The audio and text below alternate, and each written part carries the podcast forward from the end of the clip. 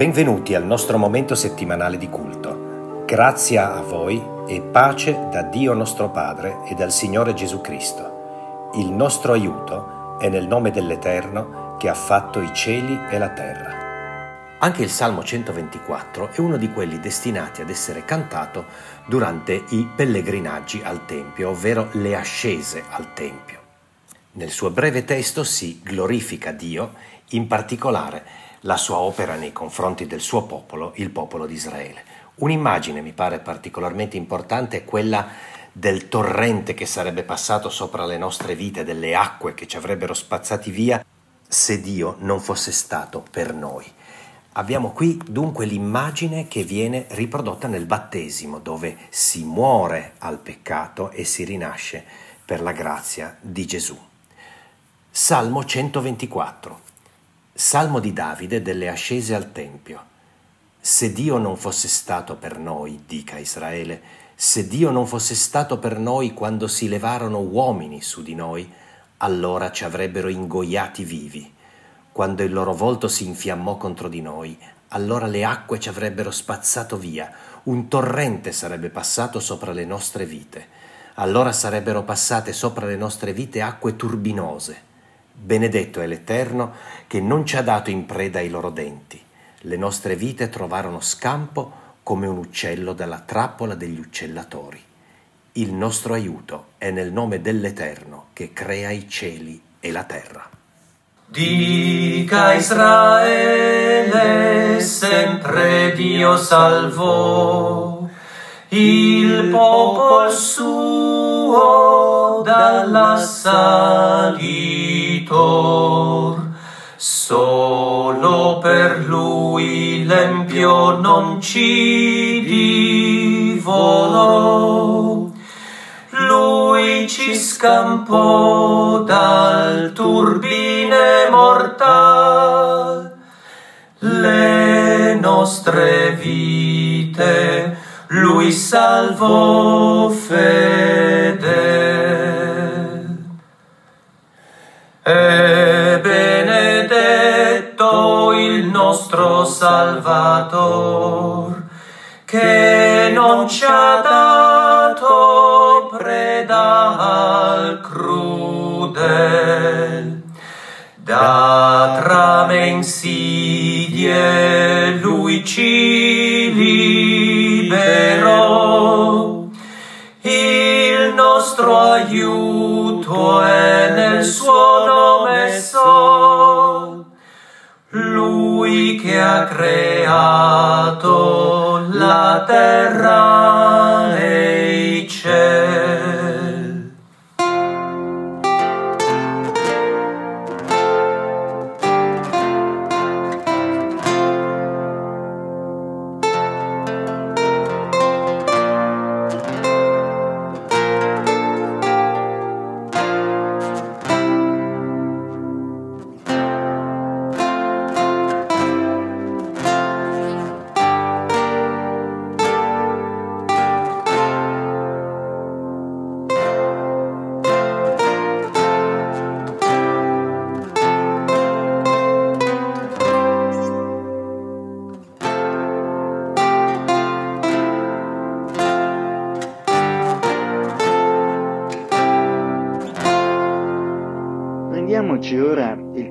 Necessario per metterci a confronto con la legge di Dio.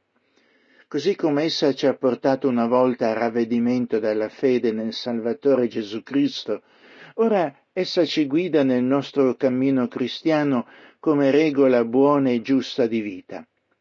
Le nostre inadempienze le dobbiamo umilmente confessare a Dio, chiedendogli aiuto per abbandonare ciò che non gli è gradito e meglio confermare la nostra vita alla sua volontà rivelata.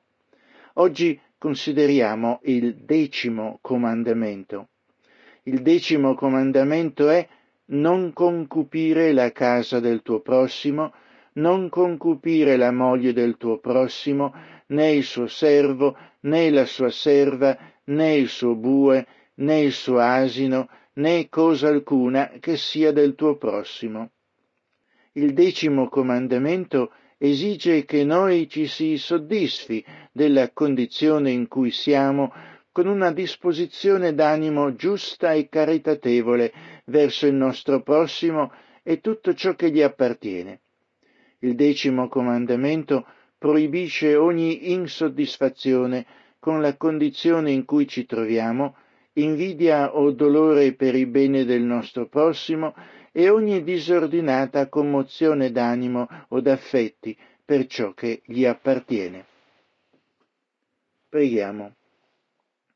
O Signore Dio, abbiamo udito quanto tu ci prescrivi nel decimo comandamento. In esso ci esorti ad accontentarci pienamente della condizione in cui ci troviamo ed avere una tale caritatevole disposizione dell'intera nostra anima verso il nostro prossimo che senza alcuna invidia ci rallegriamo di quanto egli possiede e desideriamo ogni bene per lui. Tu condanni perciò l'insoddisfazione per ciò che abbiamo e l'invidia, il rattristarci per ciò che il nostro prossimo possiede rispetto a noi, come pure ogni movimento e sentimenti disordinati verso qualsiasi cosa che gli appartenga. Riflettiamo così sulla nostra vita e i suoi sentimenti e pensieri che intratteniamo in noi e ti chiediamo perdono qualora fossimo caduti in ciò che a questo riguardo ti dispiace. Dacci di considerare la vita con sobrietà, relativizzando i beni non necessari di questo mondo e soprattutto eh, aspirando a tutte le grandi ricchezze spirituali e benedizioni che tu metti liberalmente a disposizione nostra per tua grazia in Cristo Gesù e che solo merita di concupire e di adoperarvisi. Te lo chiediamo per intercessione del nostro Signore e Salvatore Gesù Cristo. Amen.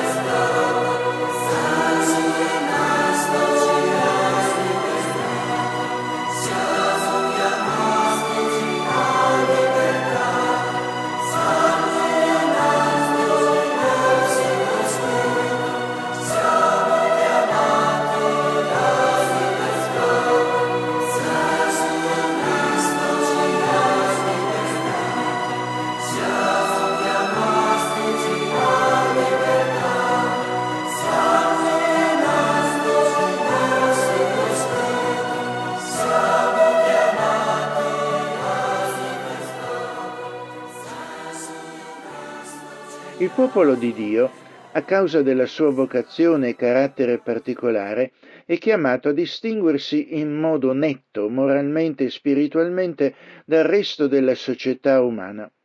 Questo era vero anticamente e rimane vero oggi. La vocazione irrinunciabile all'anticonformismo gli ha causato e gli causa innumerevoli problemi, perché costanti sono i tentativi di asservimento e persino di distruzione della Chiesa del Signore. Sono tentativi perché niente nessuno mai riuscirà a farlo completamente. Il motivo è espresso sia dalle letture bibliche di questa domenica che ci assicurano eh, come i progetti di Dio non possono essere frustrati in alcun modo. Dio ha promesso infatti di stare sempre accanto ai suoi di liberarli e di vendicarli con la sua potenza. Essi sono un organismo vivente al servizio del loro Signore.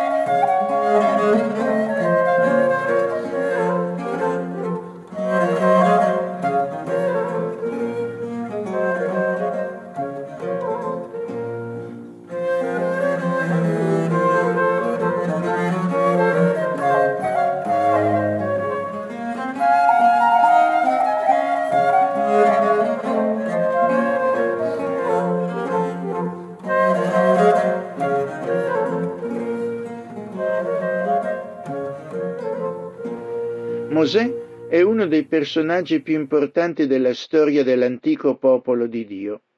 È colui che Dio scelse per guidare il popolo di Dio dalla schiavitù in Egitto alla libertà e alla terra promessa. Suo è gran parte del testo dei primi cinque libri della Bibbia, il Pentateuco o Torah. Suo è l'impianto giuridico della legge rivelata, morale e cerimoniale del popolo di Dio del libro dell'Esodo, capitoli 1 e 2, leggiamo oggi il preludio della sua storia, attraverso il quale Dio sviluppa provvidenzialmente i suoi eterni propositi. Esodo capitolo 1 Or questi sono i nomi dei figli di Israele che vennero in Egitto con Giacobbe. Ciascuno di loro venne con la sua famiglia. Ruben, Simeone, Levi e Giuda, Isachar, Zabulon e Beniamino, Dan e Neftali, Gad e Asher. Tutte le persone che erano uscite dai lombi di Giacobbe ammontavano a settanta. Giuseppe era già in Egitto. Quindi Giuseppe morì e così morirono tutti i suoi fratelli e tutta quella generazione. E i figli di Israele furono fruttiferi, moltiplicarono copiosamente e divennero numerosi e si fecero straordinariamente forti e il paese ne fu ripieno.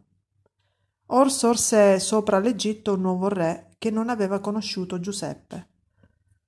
Or un uomo della casa di Levi andò prese in moglie una figlia di Levi. La donna concepì e partorì un figlio, e vedendo che era bello lo tenne nascosto per tre mesi ma quando non poté più tenerlo nascosto, prese un canestro di giunchi, lo spalmò di bitume e di pece, vi mise dentro il bambino e lo pose nel canneto sulla riva del fiume.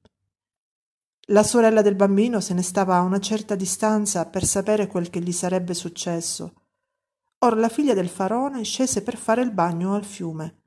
Mentre le sue ancelle passeggiavano lungo il fiume, ella vide il canestro nel canneto e mandò la sua serva a prenderlo. Lo aprì e vide il bambino. Ed ecco il piccolo piangeva. Ella ne ebbe compassione e disse Questo è uno dei bambini ebrei. Allora la sorella del bambino disse alla figlia del faraone Devo andare a chiamarti una balia tra le donne ebree che allatti questo bambino per te? La figlia del faraone le rispose Va, e la fanciulla andò a chiamare la madre del bambino. E la figlia del faraone le disse Porta via questo bambino, allattalo per me e ti darò il tuo salario. Così la donna prese il bambino e lo allattò. Quando il bambino fu cresciuto, ella lo portò alla figlia del faraone. Egli divenne suo figlio ed ella lo chiamò Mosè, dicendo perché io l'ho tratto dall'acqua.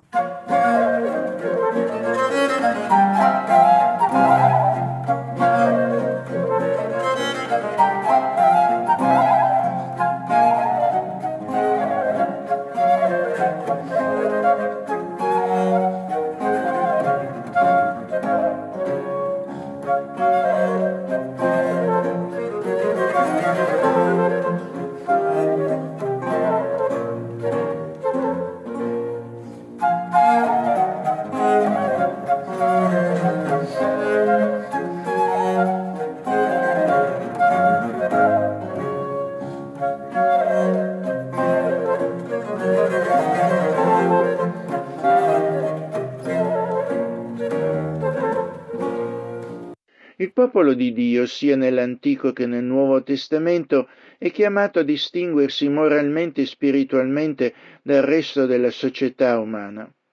Esso infatti ha compiti specifici da assolvere in questo mondo che non devono in alcun modo essere pregiudicati. Esso serve gli eterni propositi di Dio della, nella storia. Per questo Dio conferisce a ciascuno dei suoi membri particolari capacità e competenze che contribuiscono insieme al comune progetto. Esso è un corpo, un organismo vivente e come tale dobbiamo comprendere noi stessi. Tutto questo lo esprime l'Apostolo Paolo nel capitolo 12 della sua lettera ai Romani. Ascoltiamo. Vi esorto dunque, fratelli, per le compassioni di Dio, a presentare i vostri corpi, il che è il vostro ragionevole servizio, quale sacrificio vivente, santo e accettevole a Dio. E non vi conformate a questo mondo, ma siate trasformati mediante il rinnovamento della vostra mente, affinché conosciate per esperienza quale sia la buona e accettevole e perfetta volontà di Dio. Infatti, per la grazia che mi è stata data, dico a ciascuno che si trovi fra voi, di non avere alcun concetto più alto di quello che conviene avere, ma di avere un concetto sobrio, secondo la misura della fede che Dio ha distribuito a ciascuno.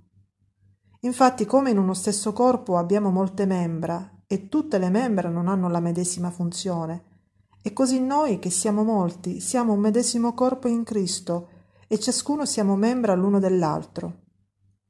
Ora avendo noi doni differenti secondo la grazia che ci è stata data, se abbiamo profezia, profetizziamo, secondo la proporzione della fede.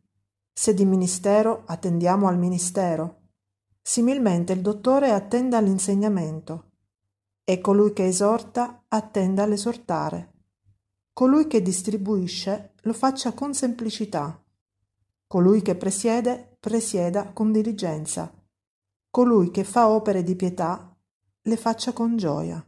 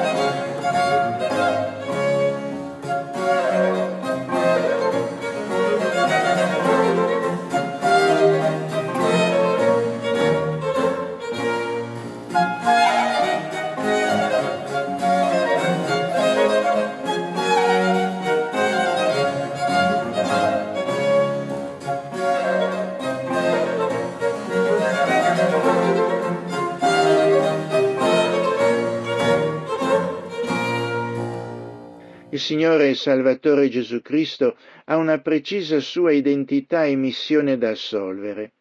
Il mondo lo misconosce e lo equivoca. Essa però è chiara per coloro a cui Dio apre gli occhi della mente e del cuore per riconoscerla e proclamarla.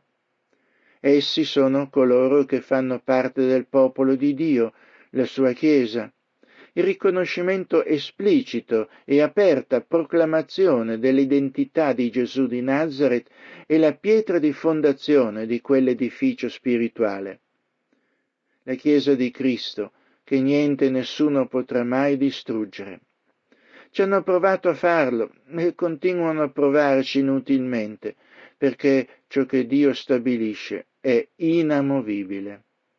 Matteo capitolo 16 dal verso 13 al 20. Poi Gesù, giunto dalle parti di Cesarea di Filippo, domandò ai suoi discepoli, chi dicono gli uomini che io, il figlio dell'uomo, sia? Ed essi dissero, alcuni Giovanni Battista, altri Elia, altri Geremia, o uno dei profeti. Egli disse loro, E voi, chi dite che io sia? E Simon Pietro rispondendo disse, Tu sei il Cristo, il figlio del Dio vivente. Allora Gesù rispondendo gli disse, Tu sei beato, o Simone figlio di Giona, perché né la carne né il sangue ti hanno rivelato questo, ma il Padre mio che è nei cieli. Ed io altresì ti dico che tu sei Pietro, e sopra questa roccia io edificherò la mia chiesa, e le porte dell'Ades non la potranno vincere. Ed io ti darò le chiavi del regno dei cieli. Tutto ciò che avrai legato sulla terra sarà legato nei cieli, e tutto ciò che avrai sciolto sulla terra sarà sciolto nei cieli. Allora egli ordinò ai suoi discepoli di non dire ad alcuno che egli era Gesù il Cristo.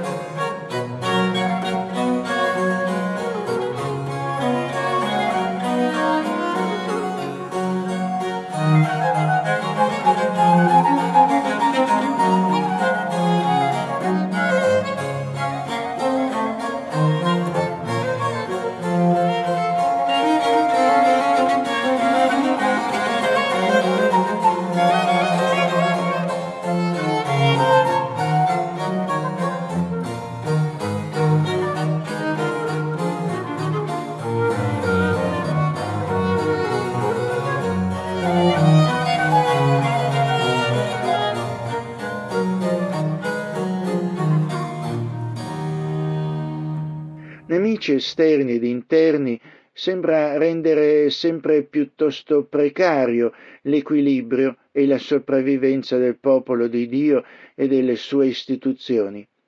Lo vediamo costantemente nel corso della storia, già dal tempo dell'Antico Testamento. Quanti avversari avrebbero voluto e ancora vorrebbero distruggere la Chiesa del Signore. Non ci sono mai riusciti e non ci riusciranno mai. Perché? Lo affermano le parole del Salmo 124. Ascoltiamole. Se l'Eterno non fosse stato dalla nostra parte, dica pure Israele. Se l'Eterno non fosse stato dalla nostra parte, quando gli uomini si levarono contro di noi, essi ci avrebbero inghiottiti vivi, tanto divampò la loro ira contro di noi. Allora le acque ci avrebbero sommerso e il torrente ci sarebbe passato sopra. Allora le acque rigonfie ci sarebbero passate sopra.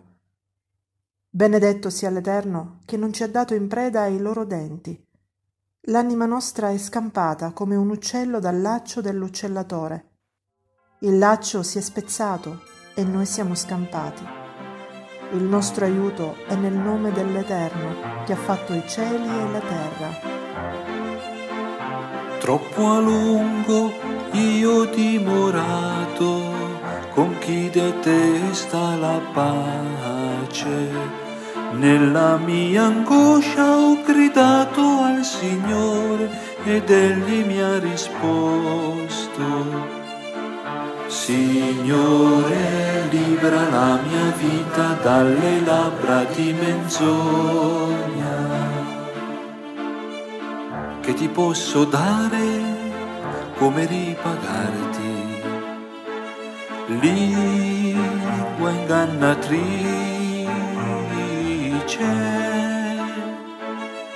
frecce aguzze di un prode, con tizzoni di ginepro, con tizzoni di ginepro.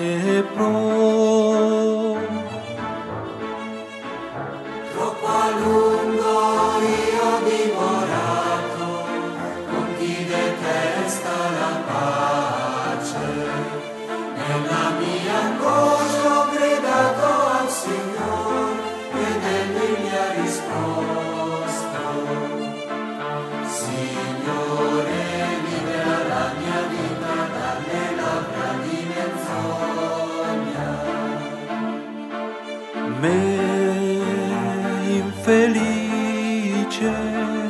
Abito straniero tra barbari, io sono per la pace, essi vogliono la guerra, quando ne parlo, vogliono la guerra, vogliono la guerra, vogliono la guerra.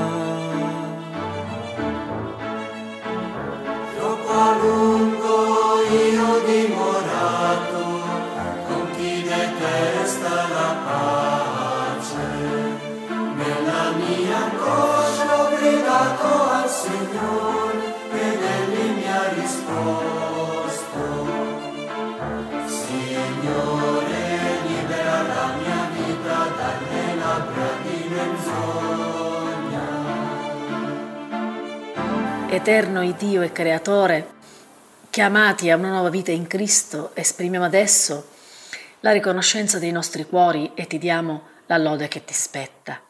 Sii benedetto per l'allegrezza spirituale recata a noi dal ripetuto annunzio del tuo amore che redime. Sii tu benedetto per la fede nell'eternità che è l'opera tua in noi. Adoriamo dunque la tua maestà infinita ma per tua grazia sentiamo bandito dal nostro cuore ogni timore servile e ci rimettiamo a te, fiduciosi come figli, da te generati mediante la potenza della tua parola. Padre celeste, sospinti dagli innumerevoli bisogni della vita, ti presentiamo le nostre suppliche. Dacci di poter colmare le nostre lacune e di correggere quanto in noi non è conforme alla tua volontà. Fa che riconosciamo sempre la tua voce anche quando essa ci parla per mezzo dei doveri più umili e delle minime circostanze di ogni giorno. A ogni svolta della nostra esistenza sii tu vicino a noi e quando più strade ci si aprono dinanzi, aiutaci a scegliere quella che mena alla vita. Dio di ogni bontà, in comunione con tutta la grande famiglia dei credenti, ti preghiamo per l'opera della tua Chiesa nel mondo, affinché l'Evangelo possa raggiungere ogni creatura. E poiché ci dai la grazia di osservare questo santo giorno, che è una delle tue leggi ed è una tua benedizione, ti preghiamo per quanti fanno un cattivo uso della domenica, affinché tu faccia loro apprezzare la gioia e la benedizione della comunione con te e con i fratelli e sorelle.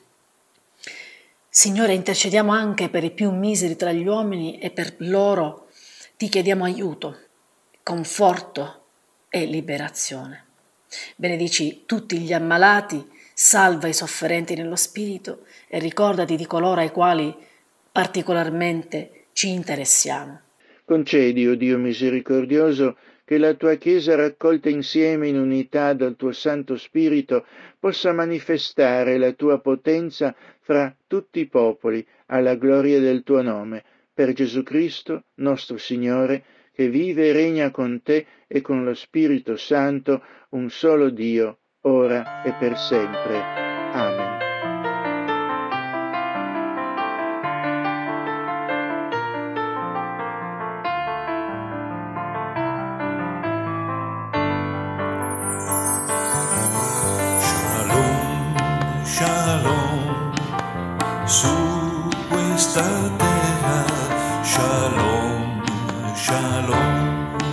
Sia pace, shalom.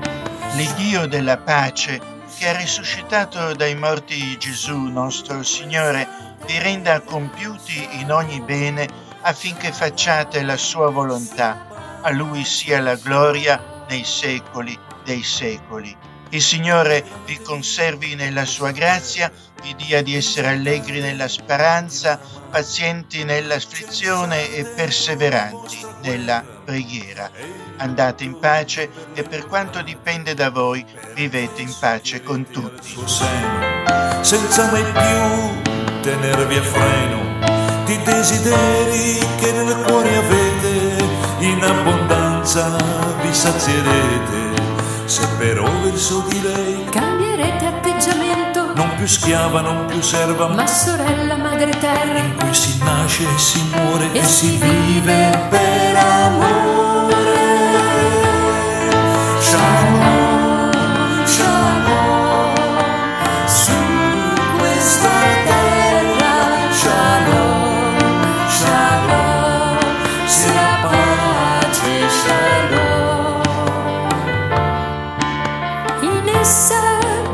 Vedrete scorrere come un fiume la prosperità, come torrente in pieno scendere i beni che ci darà i vostri bimbi portati in braccio sulle ginocchia li accarezzerà.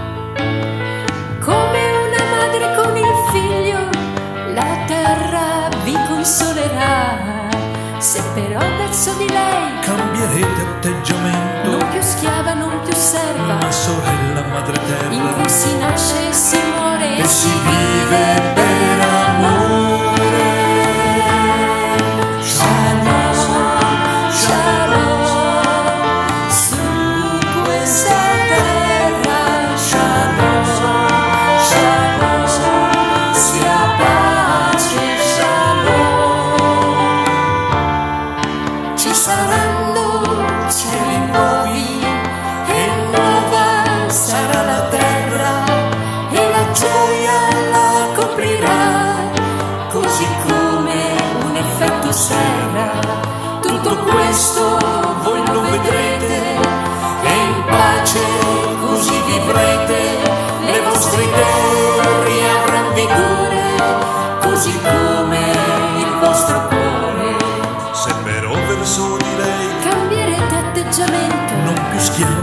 schiava, non più serva, ma sorella madre terra. in cui si nasce e si muore e si vive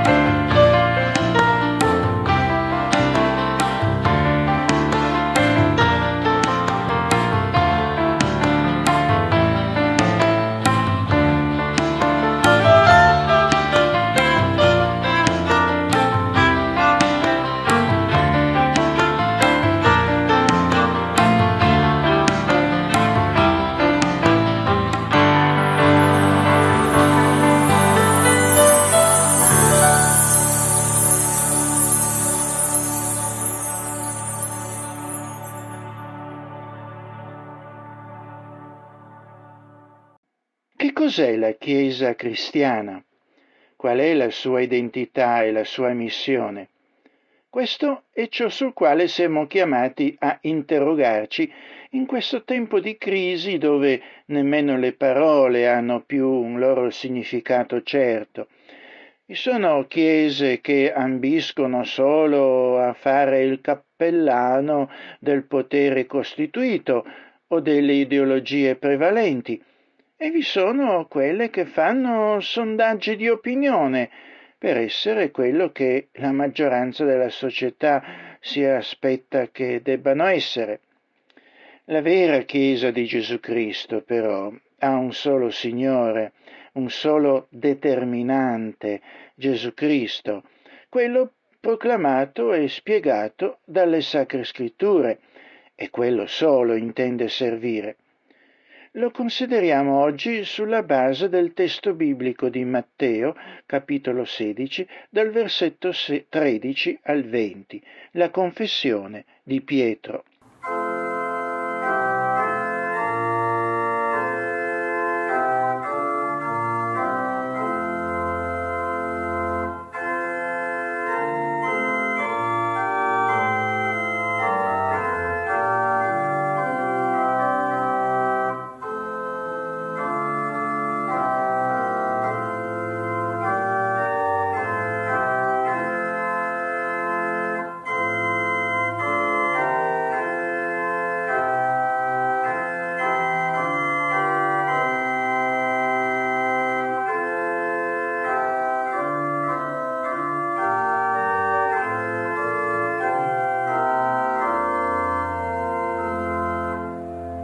Cos'è la Chiesa cristiana? Qual è la sua identità e la sua missione? questo è ciò sul quale siamo chiamati ad interrogarci in questo tempo di crisi, dove nemmeno le parole hanno più un loro significato certo.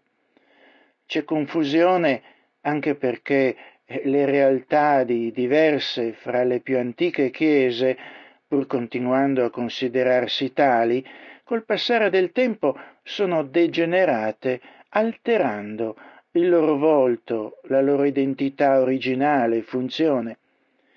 Può sorprendere o scandalizzare, ma questa è una realtà contro la quale dovremmo sempre avere a che fare fin tanto che il Signore Gesù Cristo tornerà per trasformare ogni cosa. Ne erano coscienti i riformatori protestanti che, promuovendo la necessità del discernimento e dell'autocritica costante della Chiesa, osservavano anche le chiese più pure sulla terra sono soggette sia a compromessi che a errori, e alcune sono talmente degenerate da diventare non chiese di Cristo, ma sinagoghe di Satana. Ciò non di meno vi sarà sempre sulla terra una chiesa per rendere culto a Dio secondo la sua volontà. Così dice la confessione riformata di Westminster al capitolo 25. Che cosa deve essere la comunità cristiana? Quale deve essere la sua identità e missione? Per stabilirlo, la Chiesa non guarda lo spirito del tempo in cui vive, quasi che fosse la volontà popolare, le sue vere o presunte necessità, la sua mentalità o aspirazioni, o peggio le mode a compilare la sua agenda. La Chiesa di Cristo non è una ditta commerciale che per prosperare faccia ricerche di mercato per produrre e vendere quello che la gente sembra maggiormente desiderare e preferire. La Chiesa di Gesù Cristo guarda al suo Signore, Gesù, in funzione del quale solamente essa esiste. La Chiesa di Cristo guarda alla propria carta costituzionale, la Bibbia, che sola può definirne la identità e i compiti. Qual è dunque l'identità della Chiesa cristiana? Essa è strettamente legata a quella del nostro Signore e Salvatore Gesù Cristo, di cui la Chiesa ne costituisce il corpo. C'è un testo del Vangelo secondo Matteo dove Gesù interroga i suoi discepoli sulla propria identità un testo molto significativo che dimostra come davvero l'identità e la missione della Chiesa sia inscindibile da quella del Signore Gesù Cristo. Matteo capitolo 16 dal verso 13 al 20. Poi Gesù, giunto dalle parti di Cesarea di Filippo, domandò ai suoi discepoli, Chi dicono gli uomini che io, il figlio dell'uomo, sia? Ed essi dissero, alcuni Giovanni Battista, altri Elia, altri Geremia o uno dei profeti. Egli disse loro, E voi, chi dite che io sia? E Simon Pietro rispondendo disse, Tu sei il Cristo, il figlio del Dio vivente. Allora Gesù rispondendo gli disse, Tu sei beato, o Simone figlio di Giona, perché né la carne né il sangue ti hanno rivelato questo, ma il Padre mio che è nei cieli. Ed io altresì ti dico che tu sei Pietro, e sopra questa roccia io edificherò la mia chiesa, e le porte dell'Ades non la potranno vincere. Ed io ti darò le chiavi del regno dei cieli. Tutto ciò che avrai legato sulla terra sarà legato nei cieli, e tutto ciò che avrai sciolto sulla terra sarà sciolto nei cieli. Allora egli ordinò ai suoi discepoli di non dire ad alcuno che egli era Gesù il Cristo.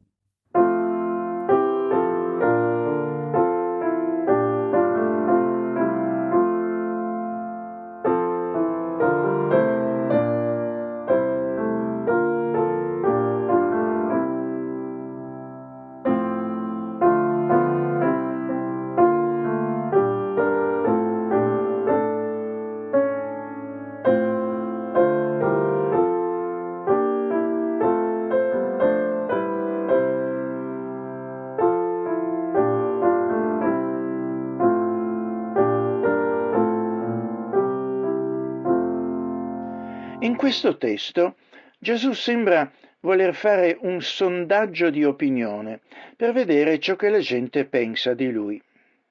Se Gesù fosse un ecclesiastico moderno, potremmo davvero aspettarci da parte sua un'inchiesta per vedere ciò che la gente si attende da lui e adattarsi di conseguenza.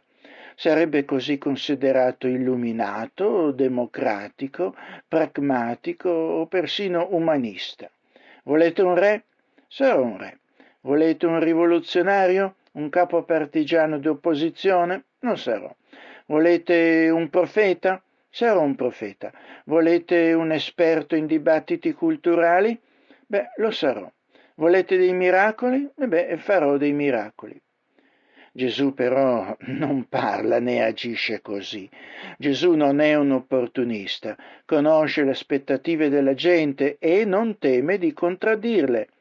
Gesù viene informato su chi pensa la gente che lui sia e da lui si aspetti e ha l'impudenza molto politicamente scorretta di fare un giudizio di valore su quanto ode, di affermare che certe risposte sono sbagliate e non rispondenti a verità.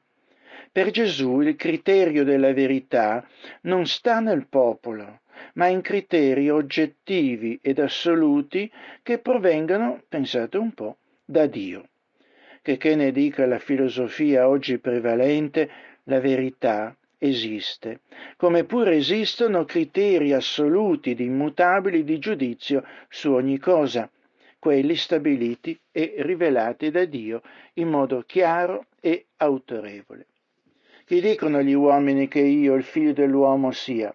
Ed essi rissero alcuni Giovanni Battista, altri Elia, altri Geremia o uno dei profeti.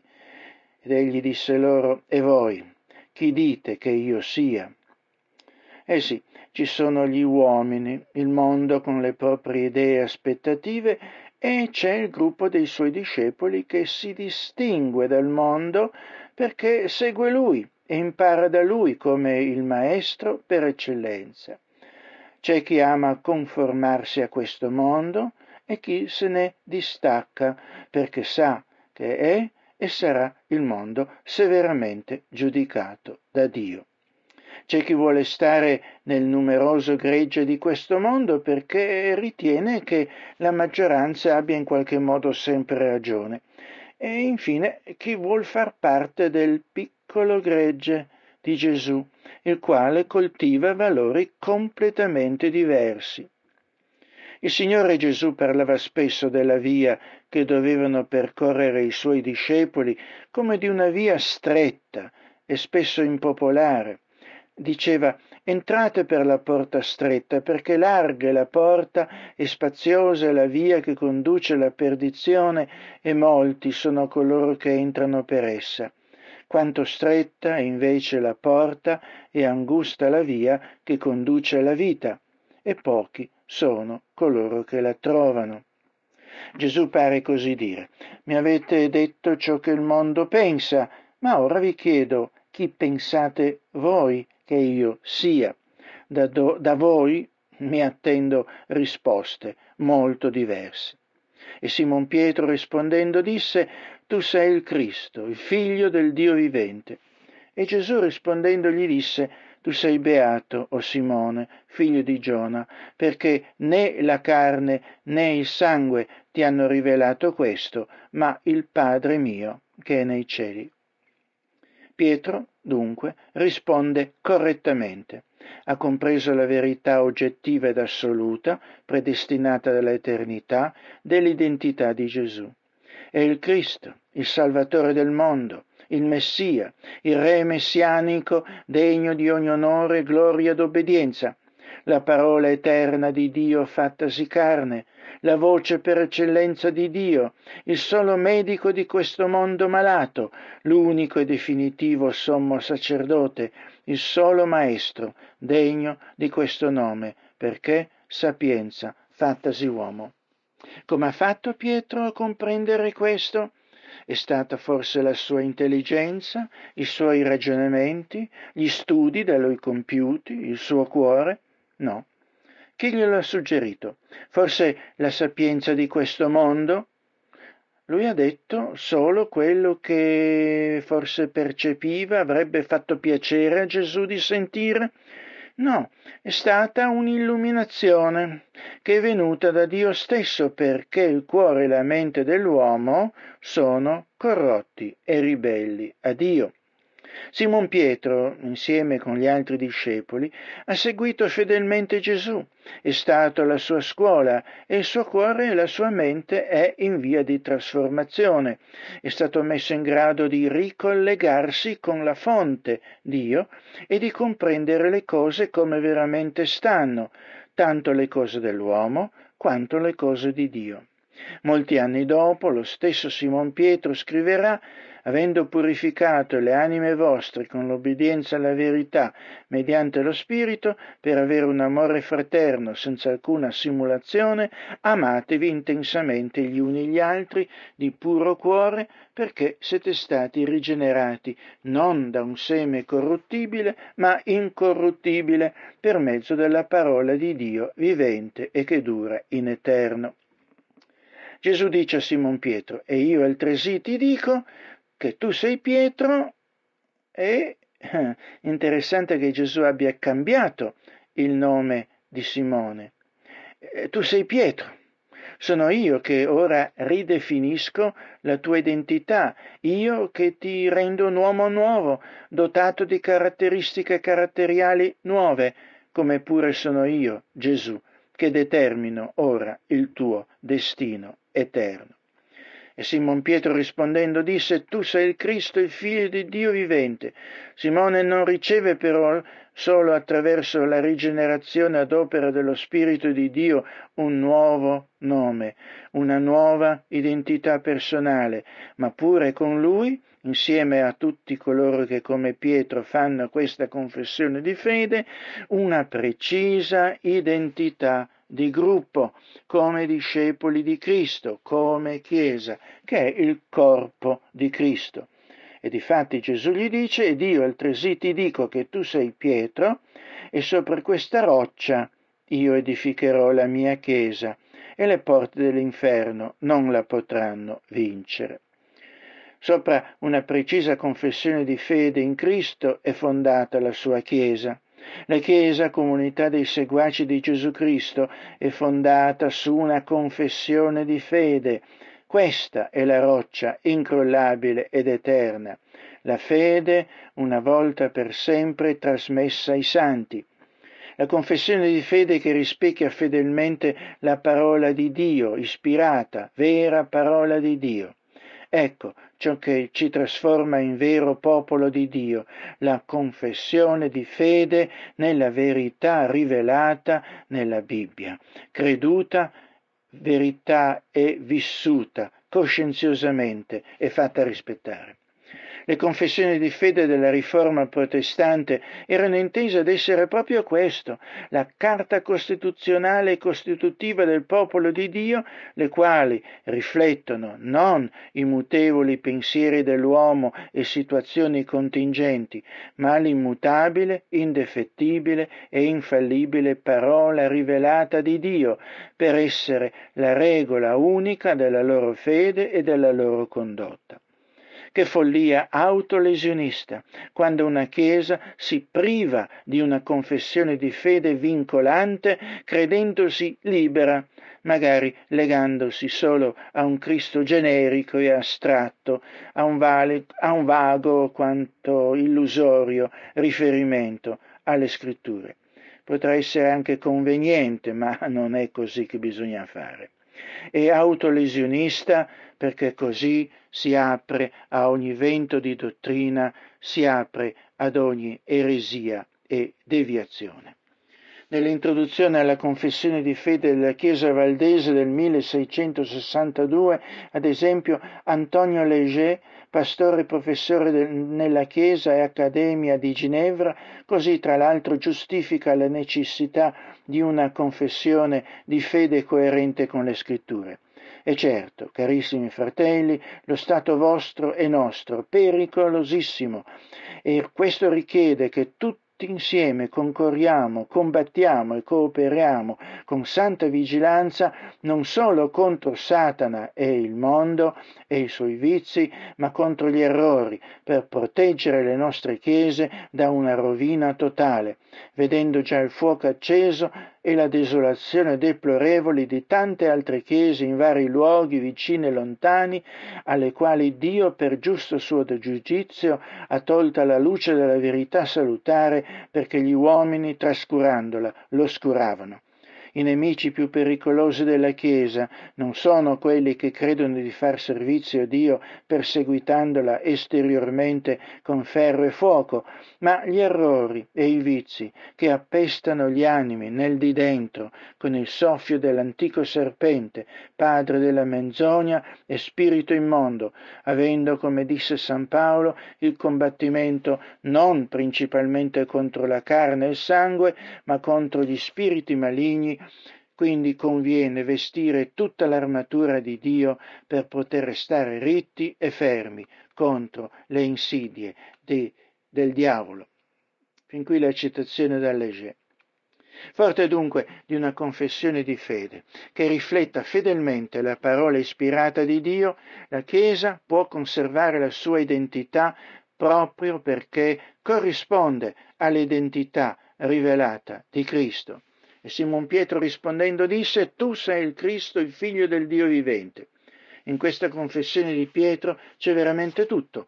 L'Antico Testamento che preannuncia Cristo, ciò che la Bibbia rivela su Dio e sull'essere umano, la sua condizione di peccato e la via di salvezza in Cristo, la sovranità di Cristo come Signore e Salvatore, a cui ogni ginocchio un giorno si piegherà, come pure la Chiesa che è il suo corpo e quindi la sua funzione. Quando una Chiesa è saldamente radicata in questa confessione di fede, allora si può veramente dire che faccia parte di quella realtà invincibile rispetto alla quale le porte dell'inferno non la potranno vincere avendo cioè la certezza che vi sarà sempre sulla terra una Chiesa per rendere culto a Dio, secondo la sua volontà a Pietro e con lui a tutti coloro che fanno la sua stessa confessione di fede, Gesù dice, e io ti darò le chiavi del regno dei cieli, tutto ciò che avrai legato sulla terra sarà legato nei cieli e tutto ciò che avrai sciolto sulla terra sarà sciolto nei cieli. È proprio qui che troviamo la funzione della Chiesa fedele a Cristo. La Chiesa cristiana è al servizio di Cristo per la realizzazione del regno dei cieli, o meglio, affinché in Cristo, sconfitto ad ogni livello Satana, il suo avversario, Dio regni incontrastato ad ogni livello delle realtà come è suo diritto. Il regno dei cieli non è solo la condizione ultima dei salvati, in quello che è comunemente chiamato al di là, ma la realizzazione completa del legittimo dominio di Dio su tutta la realtà che Egli ha creato. Le chiavi per realizzare il regno di Dio è la predicazione dell'Evangelo di Gesù Cristo. L'Apostolo Paolo dice io non mi vergogno dell'Evangelo di Cristo perché esso è, è la potenza di Dio per la salvezza di chiunque crede l'annuncio dell'Evangelo. La predicazione dell'Evangelo, quando è fedele, è potente e efficace per liberare, sciogliere uomini, donne e bambini dall'asservimento al peccato e a Satana e quindi per creare un ambiente sano e pulito spiritualmente, moralmente e materialmente. L'Evangelo chiama al ravvedimento e alla fede in Cristo. L'Evangelo riconcilia con Dio, fonte di ogni bene. L'Evangelo crea amore, solidarietà, condivisione, un cuore che ama Dio del prossimo con tutto noi stessi, per servirlo riconoscenti e con gioia, consapevoli che è solo quando Dio regna che ogni cosa creata trova il suo migliore compimento. Sciogliere e legare, nell'espressione di Gesù, non ha a che fare, come dicono i cattolici romani, con la facoltà dei preti di assolvere in confessione, no, ma con l'annuncio della parola di liberazione e di giudizio dell'Evangelo di Cristo. L'Evangelo infatti è anche proclamazione del giudizio di Dio sugli increduli e sugli impenitenti, su tutto ciò che si oppone alla legittima sovranità di Dio, su tutto e su tutti.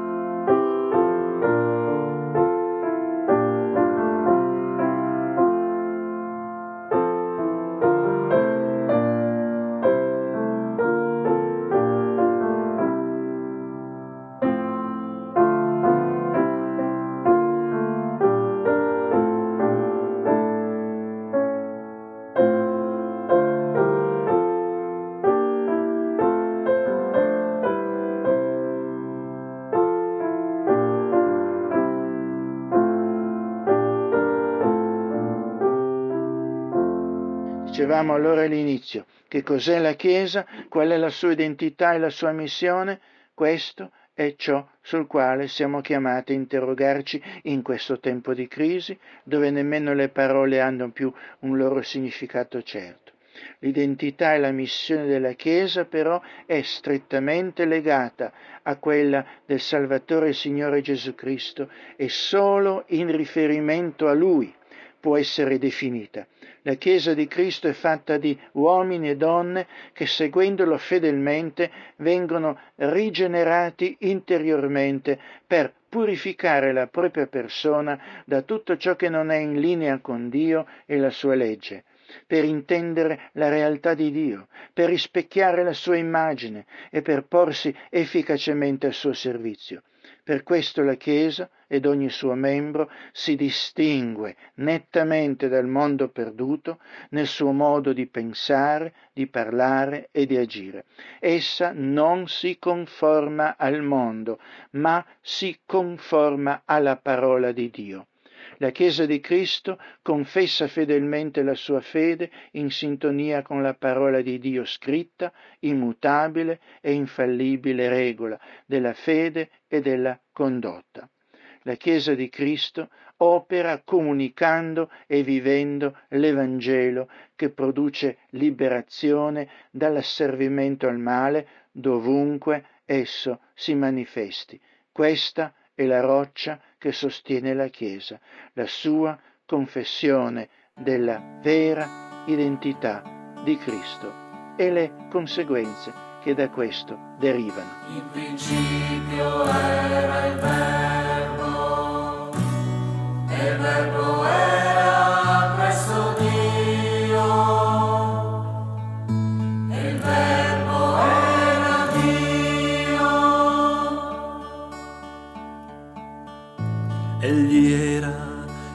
principio presso Dio, tutto fu fatto per mezzo di Lui e senza di Lui niente fu fatto. In principio era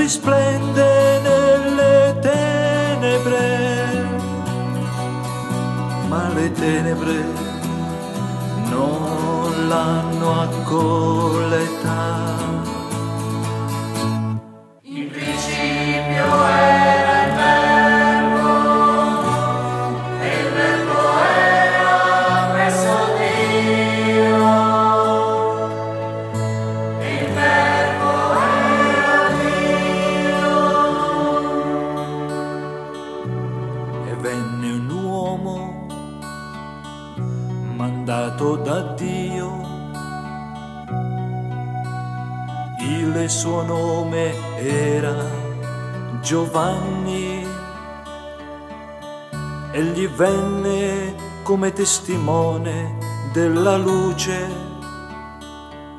perché tutti credessero per mezzo di lui.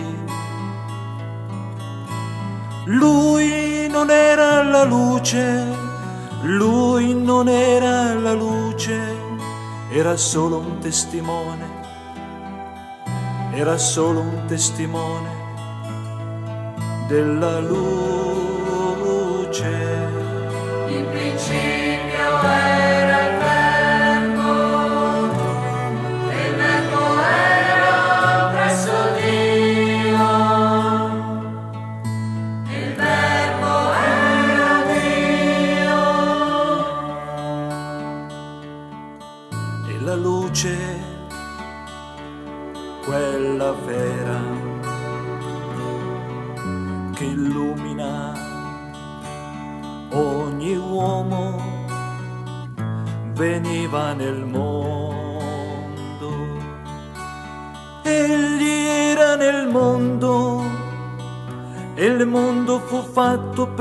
Mezzo di lui, eppure il mondo eppure il mondo non lo riconobbe.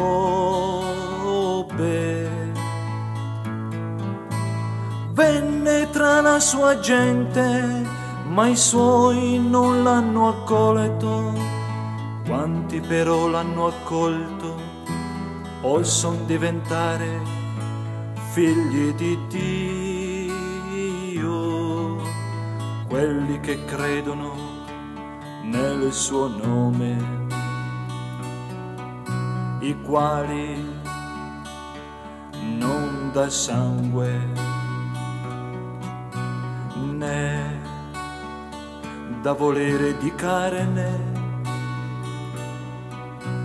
né da volere di uomo, ma da Dio sono stati generati.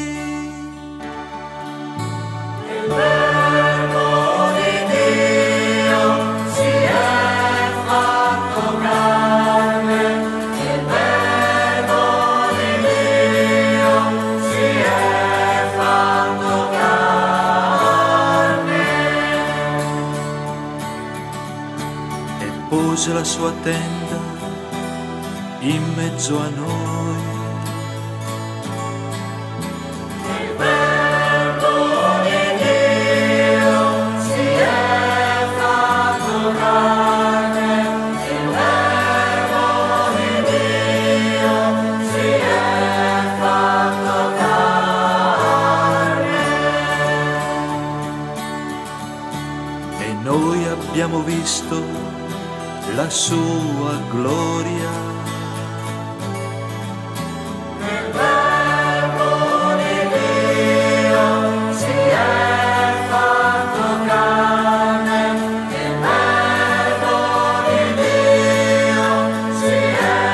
Fatto carne.